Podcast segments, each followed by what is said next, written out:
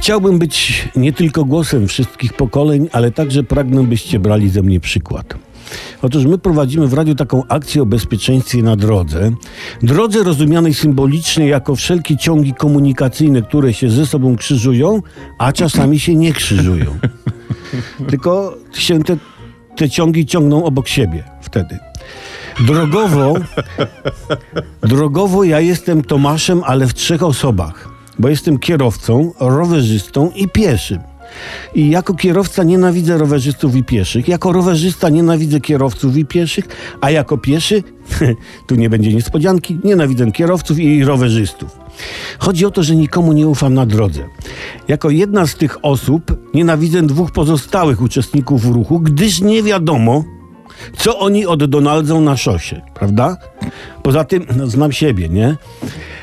To trzeba uważać. Najbardziej na szkodę narażony jest pieszy i tu trzeba mieć największe baczenie.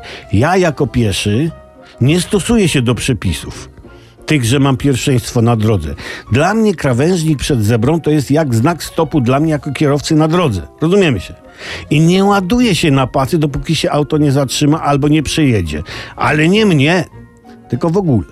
Z jednego prostego powodu, bo nie mam karoserii, a wolę być żywym, który nie ma racji, niż martwym, który ma rację i prawo pierwszeństwa. Prawda? Obowiązuje na drogach tak zwana zasada ograniczonego zaufania. Ja na drogach doradzam moją zasadę. Zasadę nieograniczonej nieufności, zabarwionej nienawiścią.